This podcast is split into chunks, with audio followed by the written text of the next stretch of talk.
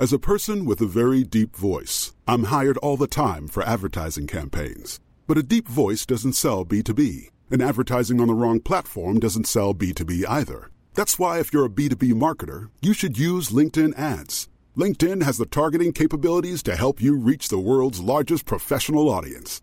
That's right, over 70 million decision makers all in one place. All the big wigs, then medium wigs, also small wigs who are on the path to becoming big wigs. Okay, that's enough about wigs. LinkedIn ads allows you to focus on getting your B2B message to the right people. So, does that mean you should use ads on LinkedIn instead of hiring me, the man with the deepest voice in the world? Yes. Yes, it does. Get started today and see why LinkedIn is the place to be to be. We'll even give you a $100 credit on your next campaign. Go to linkedin.com slash results to claim your credit. That's linkedin.com slash results. Terms and conditions apply.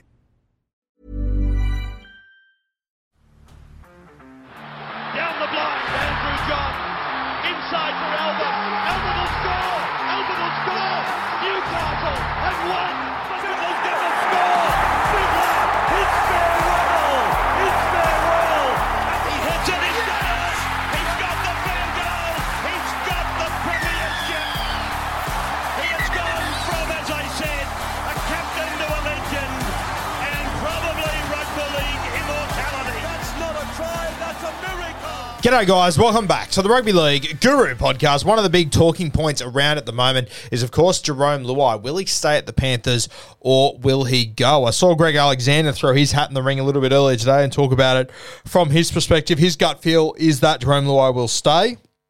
That's my gut feel as well, to be honest with you. I think that he will stay. Uh, I think it'd be a very, very bold move for Jarome Luai uh, to leave the Penrith Panthers. And I'm going to sort of talk about uh, some of the pros, some of the cons, uh, and obviously, you know, what, what he could get, what the Panthers are reporting, uh, or what's coming out of the Panthers is 800 to 850K. Um, and look, it, it would make, you know, you, you're hearing those figures, whether they're true or not, I'm not too sure. I don't think the Panthers would be paying over 850. Uh, I think that'll be their max they'll get to. And to be honest with you, I wouldn't be surprised if the reality of it uh, is that it's back at you know the 700k sort of mark, potentially even you know 650 sort of k. Uh, I think that we need to just always remind ourselves that clubs, you know, what what you read in the paper, what you read in the media, quite often uh, it is put there for a reason. Uh, and I think this this uh, similar situation could have unfolded with Stephen Crichton as well. So they put out their eight 850, which seems like a very reasonable and good deal for Jarome Luai. So Panthers fans sort of expect him to stay on that weekend. It might be much less,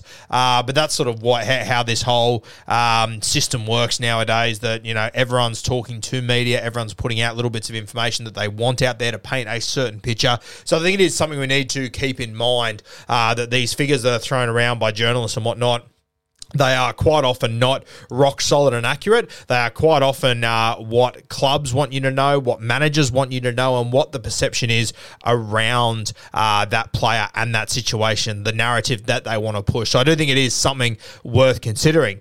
Now, do I think the Jarome Luai could get a huge million dollar contract another club? I think he probably could. Uh, he's coming off, you know, third, third premiership victory in a row, uh, fourth grand final in a row, uh, and there is also evidence of before he got to first grade how successful was. Uh, I think he won the Jersey Flag and the New South Wales Cup with the Penrith Panthers as well as one of the key ball players. So there's no doubt whatsoever that Jarome Luai is a fantastic footballer. I think people sort of, when they talk about him, they like to talk him down a little bit because he is partnered with Nathan Cleary and he's in the best team, uh, which I personally think is a pretty unfair argument. Um, you know, that wasn't the best team when he walked into it. Uh, he walked into that side, you know, and they had James Maloney and they were still missing the finals. Uh, and then he came into the side partner Nathan Cleary. A young Nathan Cleary still had a lot to learn and still is learning as well. He's still pretty young, as is Jarome. Uh, they went all the way to that grand final. They got beat. Not many teams come back from a grand final loss and are successful after that, let alone relevant. Uh, Jarome Luai has come back uh, and his Panthers have won three grand finals in a row. Uh, obviously, in the 2023 grand final, He was injured in that game. Jack Cogger came on and played a really key role, uh, but they did completely change up the way that they were playing because Cogger was on the field. So I personally don't think it is definitely a negative on Jarome Luai. I know a lot of people want to parade it that way, and a lot of people want to look at it that way. I tend to disagree. I just think it forced their hand to play a different way, and it just happened to be the one that worked on that night. Uh, you know, Ivan Cleary's not stupid. Uh, he's moved on a lot of key players in the past. Uh, you know, if if you know, if he knew that Jack Cogger was the answer, he would have done it ages ago. He knows that uh, they will be super successful and have been super successful with Nath playing halfback and Jarome playing five eight, and he will play his role there. Um, going to another club, he could go there and be the halfback. There is no doubt about that whatsoever. Uh, is he a guy that can pull a team, you know, a bottom five team into the top eight? I'm not sure. Uh, we haven't really seen it yet. We've seen him go and play for Samoa. We saw them play England in the first game of the World Cup, get beat by 60 odd, get absolutely embarrassed and we sort of sat there and went, "Oh my god, what's going on with Samoa?" Uh, they managed to turn it around and make it all the way to the World Cup final, and I thought Jarome Luai was the key cog in that. He was fantastic. He was the key ball player, uh, and there's no denying that. Um, I, I will say this though, I think it is a little bit different to Clubland. Obviously, in the NRL, uh, you compare it to that World Cup. Obviously, playing overseas, uh, you don't get as many like suspensions, injuries, those sort of stuff through those competitions. Uh, it all does change quite a bit. It's very different to uh, playing in the NRL. You also consider that it's you know four, five, six weeks maybe. Um, and let's be honest here, in in amongst those four, five, six weeks, you'll probably get two or three games that will be not easy games, but easier games because you're playing against lesser nations uh, that have less rep stars stars, and you will have harder games as well. And Samoa managed to compete in all of those. Obviously, beat England. Obviously, didn't go to plan in the uh, final against the Kangaroos, but that's a pretty damn stacked side. I'm not sure how many guys could have gone into um, that Samoan side and did what Jarome Luai did. So there is evidence of him being able to guide a team on his own. There's no doubt about it. I personally think he's a better Robin than he is Batman, uh, and you know I've used that that analogy in the early days of uh, rugby league guru Batman and Robin halves. So quite often you'll have a Batman with the Penrith Panthers, it is definitely Nathan Cleary. And you know, Robin might not be the main guy, but a very important cog in that team. And, and Jarome Luai is definitely uh, probably the MVP of Robins, to be honest with you. And that might not put him in the top five ball players in rugby league, uh, but there's not too many ball players in rugby league that can go to a team at the bottom of the ladder and elevate them all the way to the top, realistically. Um, there really hasn't been many ball players that have done that in the history of the game. Let's be honest here. Uh, Joey's sort of done it, you know, when he leaves his team, they were really struggled. You could argue JT did it. People argue that JT did it, but you know, there was years there where JT was playing for the Cowboys and they really fucking struggled. Uh, people say, you know, JT arrived for the Cowboys, all of a sudden they made a grand final. The year before, they were in a prelim final. They fell four points short of a grand final, to be fair. Uh, so it's not very often key ball players go to new teams and just elevate them to a brand new level all of a sudden. You have a look at the Sharkies, it feels like they've come a long way. They were making finals before Nicho Hynes arrived there, um, you know, and they haven't won a finals game there. You look at, you know, all these clubs like look, look, look at the Canterbury Bulldogs, signed a star half from the Penrith Panthers, Matty Burton, hasn't quite worked out. You look at the Dragons, signed a star half from the Brisbane Broncos, Benny Hunt. He's had successful seasons, uh, but the team as a whole hasn't been successful. So to go to a club as a key ball player, go somewhere else, it is very, very hard. It's very difficult. Not a key ball player, but look at Appy, for example. He obviously moved from the Penrith Panthers, you know, uh, arguably one of the, you know, top three MVPs of the Panthers' first two premierships, goes to the Tigers, plays incredibly well. They still get the wooden spoon. And I know he missed a long stretch of footy, but even when he was on the field, uh, you know, very, very difficult for the Tigers to turn that around off the back of, you know, that key signing, but also a couple of other guys. And then scrutiny comes with that. People come after you. Like you look at the Canterbury Bulldogs situation, a lot of people going after Matty Burton, a lot of people going after Viliami Kikau. It just comes with the territory. And these are guys that people don't look at poorly in public perception, whereas Jarome Luai is one of those guys. So for me, I would be seriously weighing up, well, you know, is it worth you leaving the Penrith Panthers where, you know what, you might not be the hero, you might not be the main guy, and you can go somewhere else and be the hero and get the hero paycheck. There's no doubt about that. And and I, I think Jarome deserves to have that opportunity if he wants. But I also think, is it worth it? If it doesn't work out, who's going to be the scapegoat straight away, regardless of how they're playing, regardless of what's doing? We know what sells paper. Pa- We know what sells papers. We know which headlines get clicks. I should say get clicks instead of uh, sells papers nowadays. But it's Jarome Luai. As soon as you slap him on the on the front page, or if you slap him on an article with something controversial or a big take, people uh, they, they just love it. Same as Latrell, same as Jarome Luai. The, the, these are guys that you know they're going to get clicks, and I see it all the time on social media. I you know as soon as Jarome Luai does something or something like that, it is all over social media, and those are the posts that gets the big engagement, which are the ones that I commonly try to avoid as much as I possibly can because I think it's really grimy uh, and not really what rugby league guru is about. But there are those opportunities there. I remember uh, when Latrell Mitchell got his suspension last year. He's one of these guys that he gets all the clicks, he gets all the attention. Um, I posted just my live reaction, him getting suspended, where literally all I said was, I think he deserved this suspension. I expected him to be suspended. It sucks for South Sydney. It sucks for Latrell, but this is sort of what I anticipated. And it's still to this day, it is the most popular hour I have ever seen on my podcast. Jarome Luai, after grand finals, gave my reaction to when he posted um, that story. And it is, you know, one of the most popular podcasts I've ever done. There are certain guys that grab attention. And, you know, for the media, they don't give a fuck if it's positive or it's negative. And if this doesn't go well, which let's be honest here, you know, teams that are at the bottom of the NRL ladder that make, you know, million dollar signings to turn a club around, it, it takes time. And most of the time, it doesn't work. And, you know, Jarome Luai would be absolute target number one. And Jarome Luai, I think the other thing that he needs to consider is that the Penrith Panthers, he has built something very special. Yeah, they've built an unbelievable dynasty, one of the best we've ever seen. But it's the culture they've built around the club as too. It's the swagger that they've built. And it's why people dislike them so much. And he really is the face of that. He is the face of, well, you hate me, I hate you too. Sure, I'm just going to go out there and keep winning. When I lose, I am going to be humble, which he has on a number of occasions but he is just going to go out there and keep winning. If he is at a club that is struggling, I'm not sure if they wrap their arms around Jarome Luai as much as they would. When they're signing the contract and when he's putting on the polo for the first time and they're shaking hands and it's all smiles, then yeah, we're 100% Jarome, behind Jarome Luai. He's the sort of personality we want. He's a winner. He's the guy that we need in our club. Get to round eight and they've won two games of football and there's a bit of pressure starting to mount. How's that club going to react? How's that coach going to react? How- how- How's the the, the, the, the fan base going to react when Jarome Luai, you know, posts something on social media or does something that's a little bit controversial that the media jumps all over and shares it as much as they possibly can and gives as many views and NRL 360 is giving their opinion, which you always know what it's going to be. There's going to be certain guys on that panel that are going to go really hard on him regardless of what he ever does. We've seen that all of a sudden, where does that leave that club? Is that club that is obviously not overly well managed because they found themselves at the bottom of the ladder? Are they going to be a club that's going to be able to handle the backlash that comes with Jarome Luai? And you know, are they going to have Jarome Luai's back? I'm I'm not sure if they will. I think that, you know, you, you have a look at a lot of the clubs that are struggling. I think a lot of it comes down to the management of the club, the management of the franchise. And you see, they will move on players before they will move themselves on. They will point the fingers at players and key players before they point the finger at themselves, which, you know, kind of makes sense, doesn't it? Whereas the Penrith Panthers, they embrace what Jarome Luai is. They embrace what Jarome Luai is about. He's got a lot of swagger about him. You can call it arrogance, you can call it confidence, whatever the fuck you want.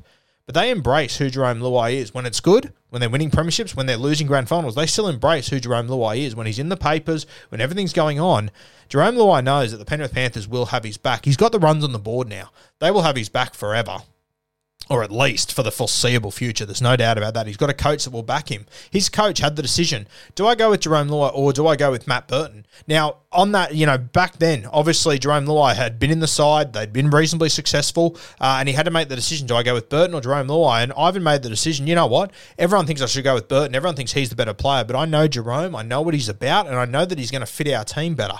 So I'm going to stick with him. I'm not sure how many guys Jarome Luai, with the sort of personality he's got and the way that he does divide opinion, rightly, wrongly, whatever, doesn't matter. He does divide opinion. He is a guy that you either love or you hate. There's not many people in the middle ground. Personally, I really like what he does for rugby league. You know, sometimes you need villains. In rugby league, you need villains. And, you know, for me, I'm in the content game. I love Jarome Luai. I love having him in our game. I think he's super entertaining. I love that you know, he's not just out there ru- running his mouth, talking shit, not backing it up on the field. He's a guy that plays through injury. He's incredibly tough. He's a guy that doesn't hide away in defence. He doesn't, you know, stand behind his back rower. He goes toe to toe with people. Granted, you can't punch in modern day rugby league, sure, but I mean, what, what do you want Jarome Luai to do? Play by the rules that are not put on him now? He has to. That's what niggle and everything is in rugby league now. And I know it's very common. People say, oh, yeah, well, it's easy when you can't punch. But what do you want him to do? Start punching and get sent from the field? Jarome Luai is in the fucking premiership business, not the impressing you business. He knows exactly what he's doing and he gets the reaction of not only his teammates, but the opposition that he wants quite often. And we've seen that. He's now got three premierships and four grand finals. But for me, the sort of personality he is, I think he's very, very unique. We haven't really seen too many guys like Jarome Luai before. We've seen guys like Jarome Luai, but they don't have the success to back it up that Luai has so far in his career. And we all know that if he was to leave and go to a club that was unsuccessful and not playing finals footy, the media I think the, the the the people upstairs in the suits would very quickly turn on Jarome Luai and point the finger at him, and that's just. And I, I, guess it depends what sort of money value you put on that. I guess it depends what sort of money value you put on all that pressure and probably all that unfair pressure uh, that would come with that as well. Some of it's fair pressure, and you ha- you have to obviously deal with that. But I think Jarome Luai, being the personality he is, there would be a lot of unfair pressure as well. For example if Nicho Hynes arrived at the Sharks and it didn't quite work out, uh, would there be as much pressure on him as if Jarome Luai arrived somewhere else and it didn't work out? Maybe. Personally, I don't think so, though. I think people would go in a lot harder on Jarome Luai because they've been sitting around waiting for him to fail for so long and he hasn't given you many opportunities because he's been so successful. Personally, I think he has got such a special thing at the Penrith Panthers, and with his halves pairing Nathan Cleary, you have a look at you know the the last team to win three comps in a row, the Parramatta Eels. You know P- Peter Sterling sort of you know, the face of that. Brett Kenny being the five eight, could argue he's the face of it. But I think it probably is Sterlo. But you have a look at, uh, at Brett Kenny, and granted, his performances have been better than Jarome Luai's, and that's not taking anything away from Luai. It's just the fact that Brett Kenny was so fucking good. But he, but all those players, part of that '80s Parramatta side, they hold a special place in rugby league, and they always will. Jarome Luai, he holds a very special place in this Panthers dynasty they've got right now. That fuck, for all we know, they maybe they're not lying to us. Maybe they are only just getting started. And imagine the premierships he could win if he's already won three in his first, what, six, seven years of first grade alongside Nathan Cleary. Imagine how many they could win in the future. And not only alongside Nathan, but alongside Ivan as well, who seemingly to me understands Jarome Luai inside out, just gets him and what he is about. And I think a big part of Jarome Luai's football and what makes him so successful is that he has got a coach that believes in him. He has got a coach that backs him. And I'm just not sure – how many other places he could go to where he would have that. I'm just not convinced that, especially when the water starts to boil, if other clubs would have Jarome Luai's back as much as the Penrith Panthers do. I'm not convinced that other coaches would have Jarome's back as much as Ivan Cleary does.